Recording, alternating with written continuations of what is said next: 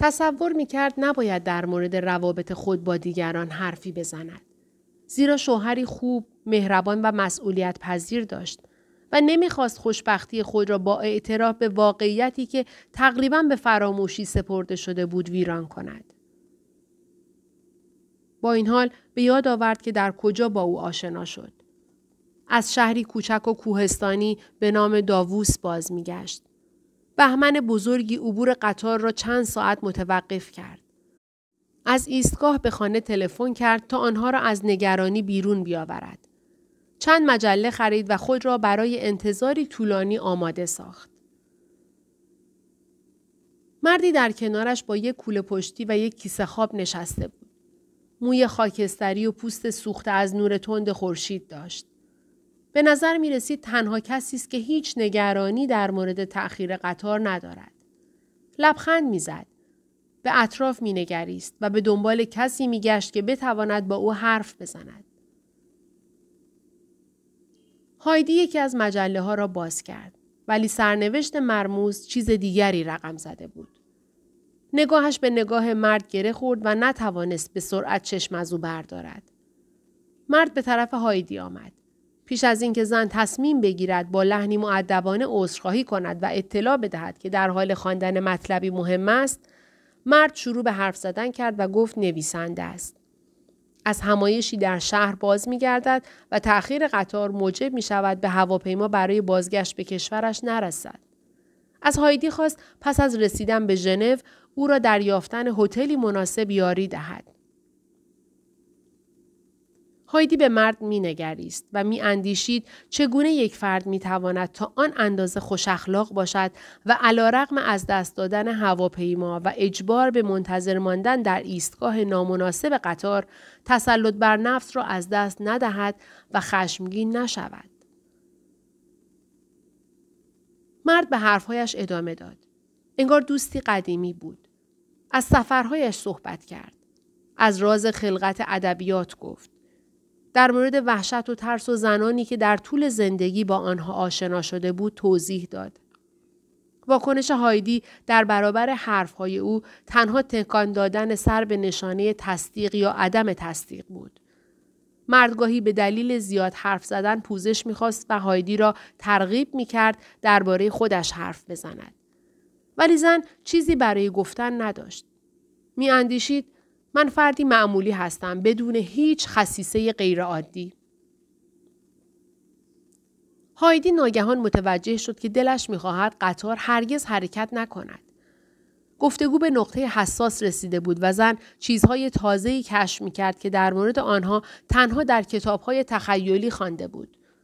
چون می‌دانست مرد را دیگر نخواهد دید به خود جرأت داد و بحثهای مورد علاقه خود را پیش کشید.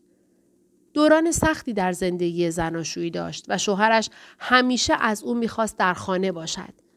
هایدی می‌خواست بداند چگونه می‌تواند شوهرش را خوشحال کند. مرد از تجربیات فراوانی که داشت برای او صحبت کرد. ولی هنگامی که مجبور می‌شد در مورد شوهر هایدی حرف بزند چهره ای شاد نداشت. زن جالبی هستی.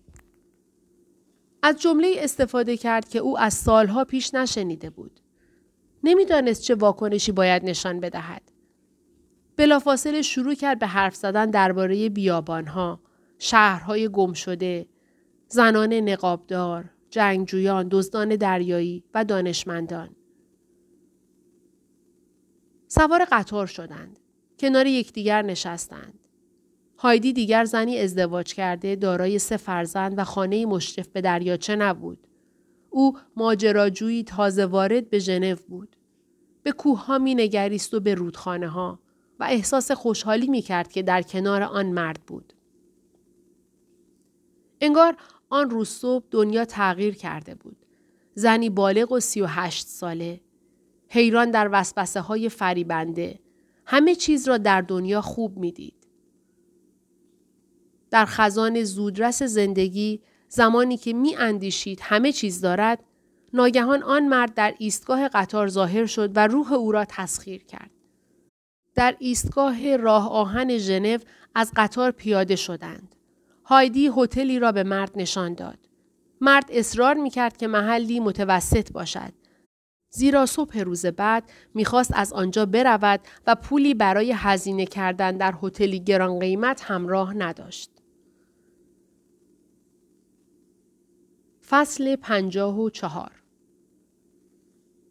نمی‌دانم زمانی که در را گشود و مرا با دو چمدان در دست دید چه فکر می کرد. بلا فاصله او را از نگرانی بیرون آوردم. نترس. به اینجا نقل مکان نمی کنم. برویم شام بخوریم. بدون اینکه توضیح بخواهد کمک کرد تا چمدانها را به اتاق ببرم. انگار می ترسید مرا از دست بدهد. باد سردی از زیر در به داخل می وزید. می دانستم تنها همان شب او را خواهم داشت و پس از آن دیگر هرگز با هم ملاقات نخواهیم کرد. دیگر به قواعدی که بین خودمان مرسوم بود نمی اندیشیدیم. از یاد برده بودیم که هیچ کدام علاقه به سکس نداریم. تنها قرایز ما حاکم بودند. میکوشیدم چشمانم را باز نگه دارم و تظاهر نکنم. می‌خواستم چهره اش را برای همیشه به خاطر بسپارم. می‌خواستم خاطرات هر لحظه را در ذهن به ثبت برسانم. هیچ مقدمه ای در کار نبود. روح ما به هم پیوست. گاهی به من مینگریست ولی نظرم را نمی‌پرسید. واکنش من برایش اهمیتی نداشت. یازده دقیقه به پایان رسید. ولی کار هنوز ادامه داشت. به یاد نقش های افتادم که ایفا می کردم. دختری ساده، مادری مهربان و زنی خطرناک. روسپی مقدس. نمی‌دانم چقدر در آنجا بودیم. انگار زمان به پایان نمی رسید. دستهای مرا گرفت و هر دو به سقف اتاق خیره شدیم. به او گفتم شب بخیر. مرا نوازش کرد و پاسخ داد شب بخیر. جریان هوای سرد هنوز به درون می آمد. ترس از واکنش همسایگان به خاطر شنیدن فریادهای ما موجب شد زمزمه کند. آه چه بد شد. بهتر است به آشپزخانه برویم. برخواستیم و به آشپزخانه رفتیم. از من سپاسگزاری کرد. من هم همین کار را کردم. سرانجام به خود جرأت داد و در مورد چمدانها پرسید. فردا ظهر به برزیل می روم. یک زن به خوبی می داند چه زمانی مرد برایش اهمیت دارد. آیا مرد هم می داند؟ لازم بود به او بگویم تو را دوست دارم. یا دلم می‌خواهد نزد تو بمانم. یا از من بخواه که نروم و بمانم. انگار افکار مرا خواند. نرو. باید بروم. عهد بستم. رویای دختران روستایی از کشوری دوردست و زادگاهی نه چندان بزرگ، پشت سر نهادن هزاران مشکل، آشنا شدن با مردی که عاشق او می شود و دست یافتن به او، انگار نقطه پایان بر همه لحظات دشواری بود که پشت سر گذاشتم. هرگاه خاطرات اروپا را به ذهن بیاورم و بخواهم ماجرای این روزها را بیان کنم جمله را با داستان مردی به پایان خواهم برد که عاشق من بود و همیشه به من تعلق خواهد داشت چون روح ما به یکدیگر وابسته شده بود آه رالف نمیدانی تا چه اندازه عاشق تو هستم تصور می کنم زن زمانی عاشق می شود که مرد رویاهایش را برای نخستین بار ملاقات می کند. حتی اگر عقل نهیب بزند که برداشت او اشتباه است. زن با این غریزه مبارزه می کند. ولی اشتیاقی برای پیروز شدن ندارد. سرانجام زمانی فرا می رسد که تسلیم هیجان و نگرانی می شود. این موضوع همان شب که در ساحل پا برهنه راه می رفتم و از درد و سرما رنج می بردم به اثبات رسید. در همان حال فهمیدم تا چه اندازه مرا می خواهی. بله. عاشق تو هستم. هرگز عاشق مرد دیگری نشدم. عظیمت من هم دقیقا به همین دلیل است. اگر بمانم، رویاهایم به واقعیت تبدیل می شوند و میل به خواستن، به داشتن، به خواستن و داشتن تو بر همه چیز غلبه می کند و می تواند عشق را به بردگی تبدیل کند. پس بهتر است بروم. رویایی بودن زیباتر است. باید مراقب آنچه از زندگی می خواهیم باشیم. از من پرسید خوب بود؟ بله. از مرز هم گذشتی؟ می توانستم تظاهر کنم تا خوشحال باشی.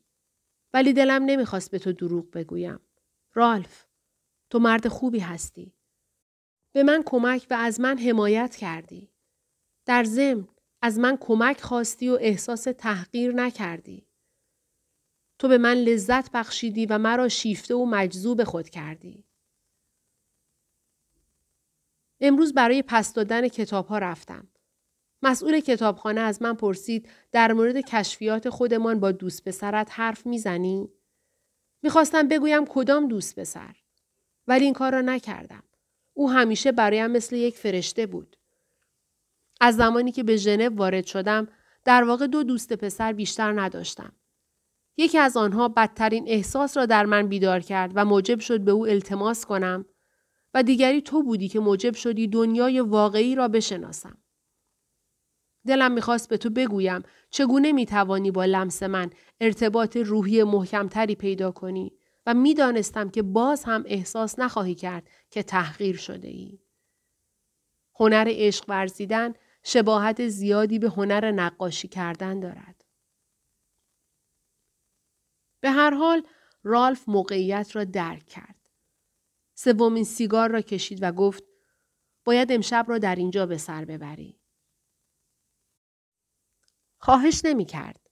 دستور می‌داد. دلم می‌خواهد درباره مردان چیزهای بیشتری بدانی. مردان؟ من تقریبا هر شب با آنها بودم. سفید پوست، سیاه پوست، آسیایی، یهودی، مسلمان و بودایی. شاید رالف نمی‌دانست. دلم می‌خواست درباره همین موضوع بحثی طولانی را آغاز کنیم.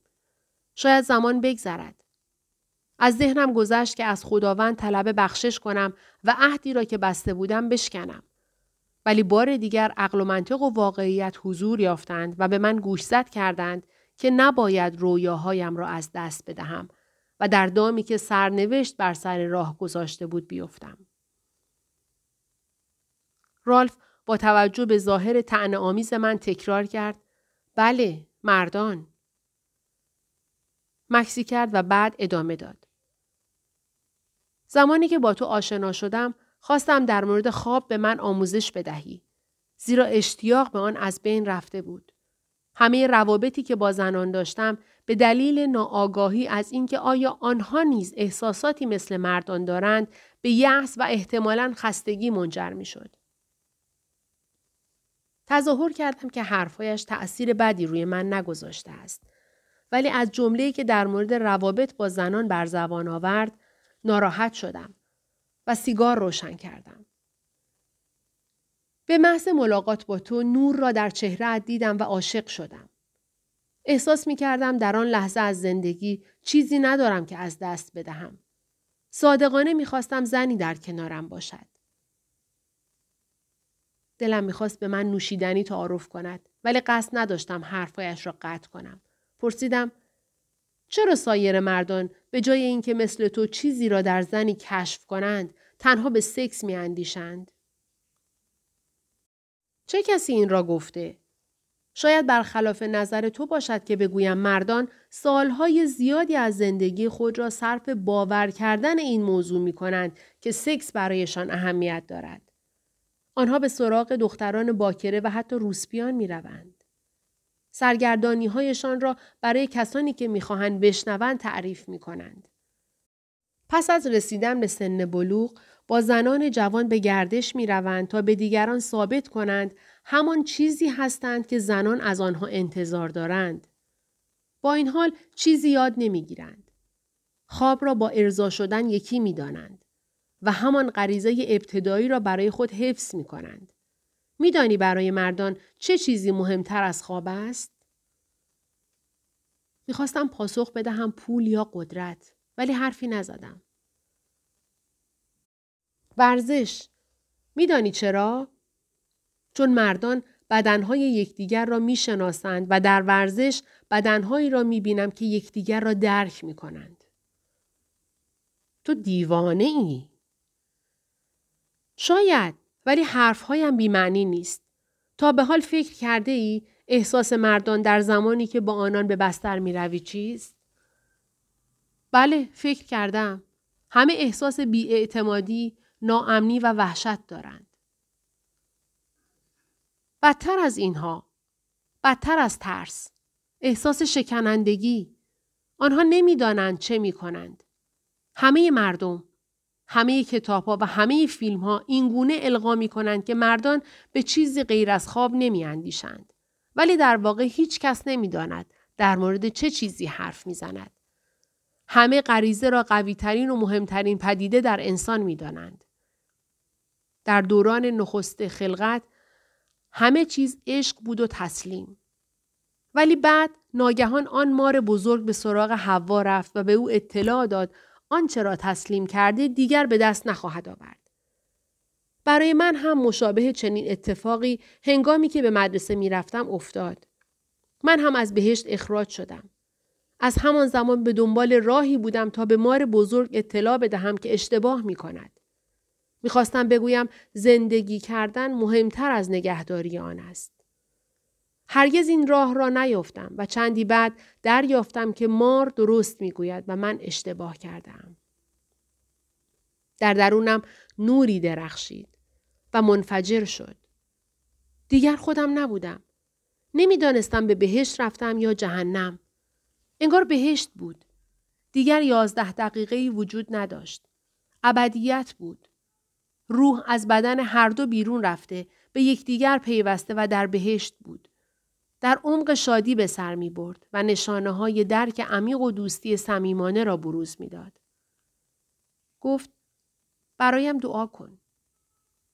او را دعا کردم. از او خواستم او هم همین کار را بکند.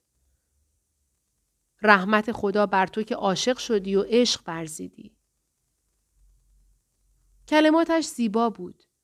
آیا یازده دقیقه می توانست هر زن و مرد عاشقی را به آن مرز زیبا برساند؟ هیچ کدام خسته نبودیم. دوباره به آشپزخانه رفتیم. موسیقی گذاشت. شومینه را روشن کرد. برایم نوشیدنی ریخت. کتابی را گشود و خواند. زمان تولد، زمان مرگ، زمان کاشت، زمان برداشت، زمان کشتن، زمان درمان کردن. زمان ویران ساختن. زمان ساختن.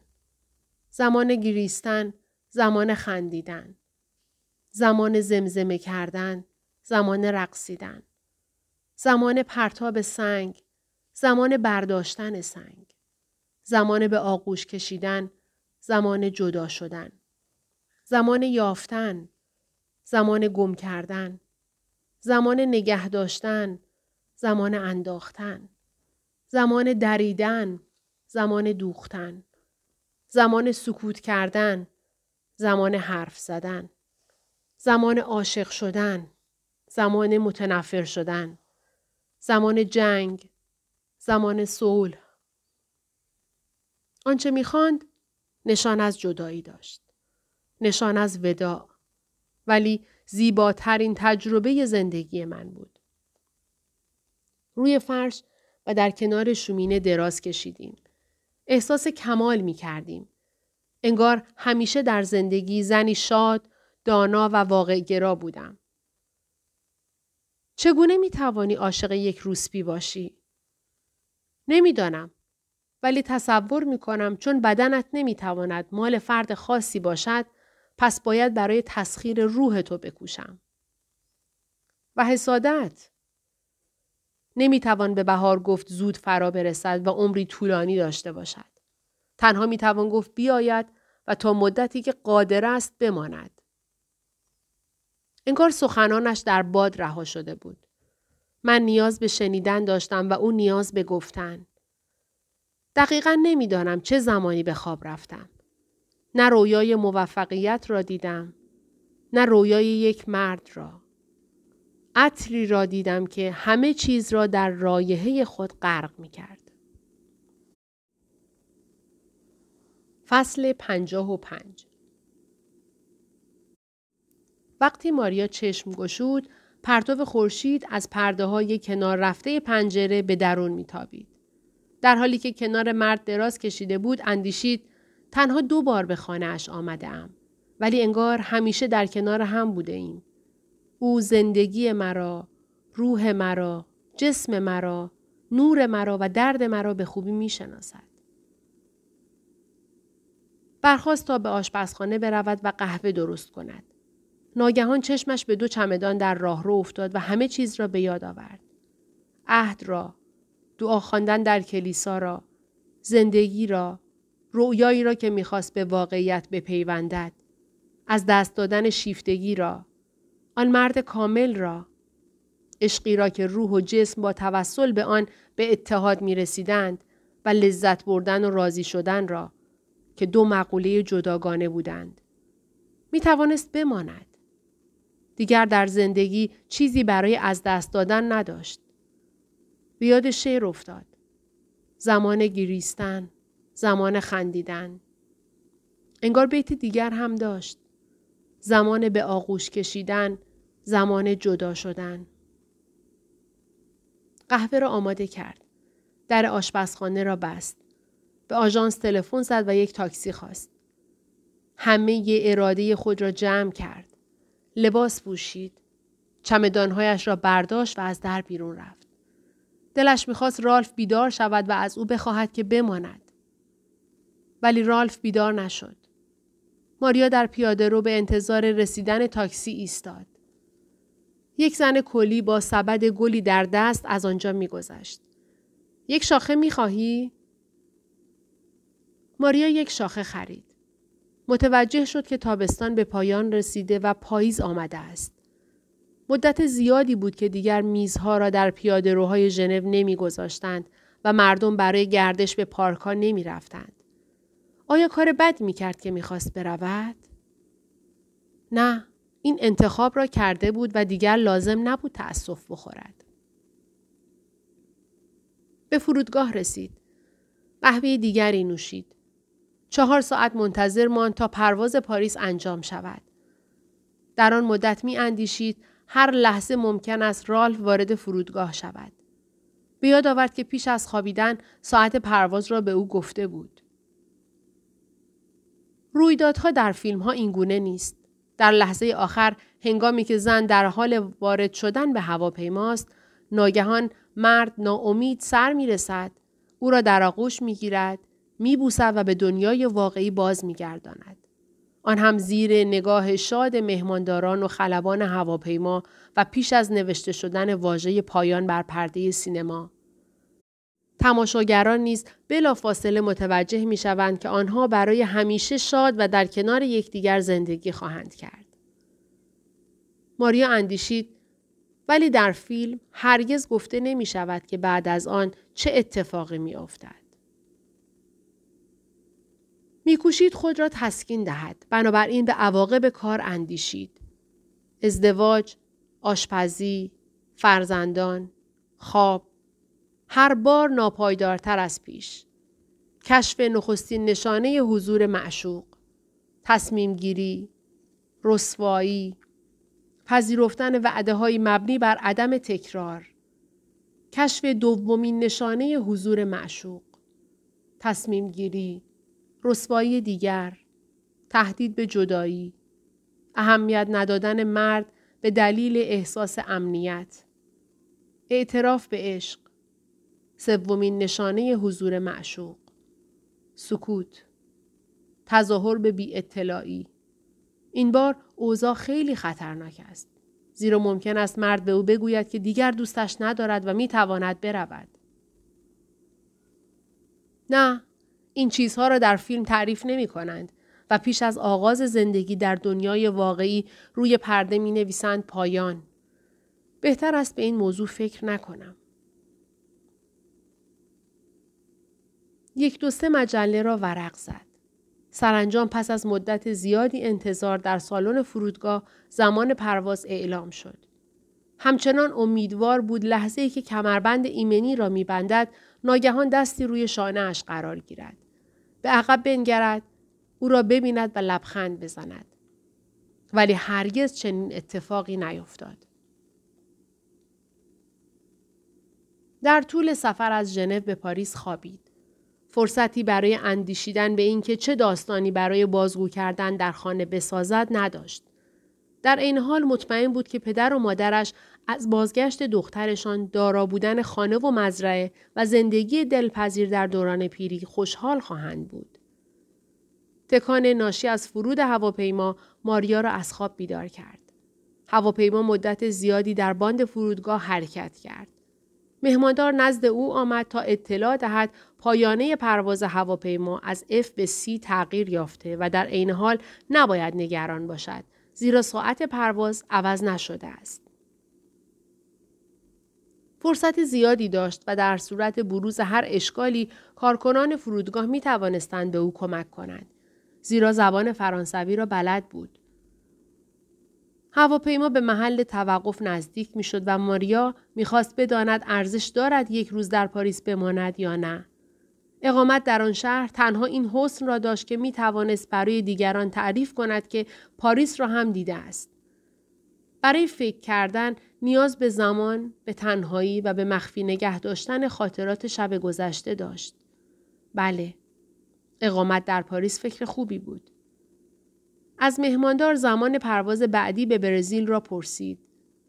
مهماندار بلیت او را گرفت، نگاهی به آن انداخت و اظهار تأسف کرد که به دلیل قیمت کم پرداخت شده حق ندارد از فرودگاه خارج شود و به شهر برود. باز هم برای تسکین دادن به خود اندیشید پاریس جز افسردگی چیزی برایش به ارمغان نخواهد آورد. به تدریج خونسردی و نیروی از دست رفته را باز یافت. نمی‌خواست اوقات خود را با تصور یک منظره زیبا و مردی که دیگر حضور نداشت تلخ کند. از هواپیما پیاده شد و از محل بازرسی گذشت. بارهایش را مستقیما به هواپیمای بعدی انتقال می‌دادند و دلیلی برای نگرانی نداشت. در سالن فرودگاه عدهای به استقبال مسافران آمده بودند و بازار درآغوش گرفتن و بوسیدن رونق داشت. زنان و شوهران، مادران و فرزندان. ماریا دوباره به تنهایی خود اندیشید. انگار دیگر خاطری از یک سال گذشته نداشت. زندگی می توانست آسانتر ادامه پیدا کند. پاریس همیشه برای ما می ماند. او راهنمای گردشگران نبود. راننده تاکسی نبود. به محض شنیدن صدا پاهایش لرزید.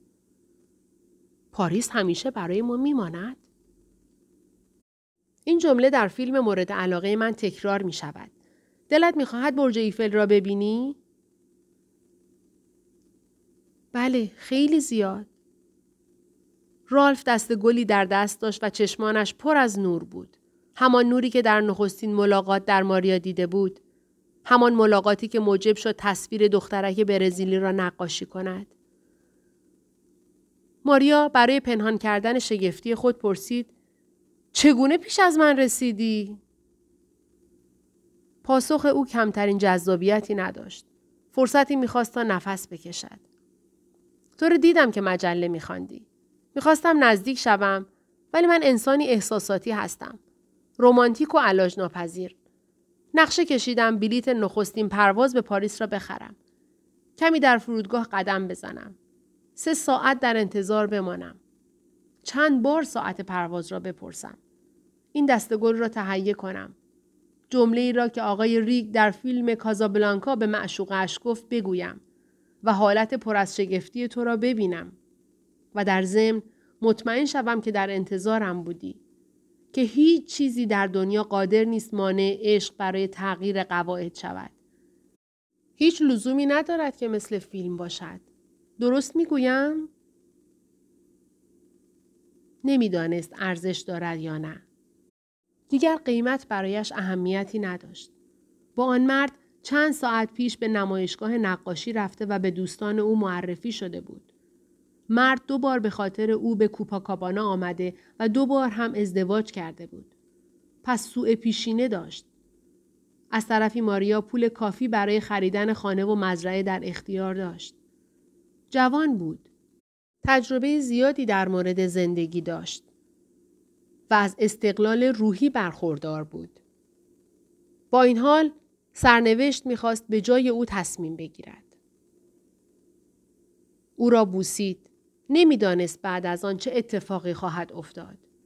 نمی‌دانست پس از نوشته شدن کلمه پایان بر پرده سینما چه خواهد شد. تنها به این می اندیشید که اگر روزی کسی خواست ماجرای زندگی او را مانند قصه شاه پریان برای دیگران بازگو کند حتما باید با این جمله آغاز کند. یکی بود یکی نبود.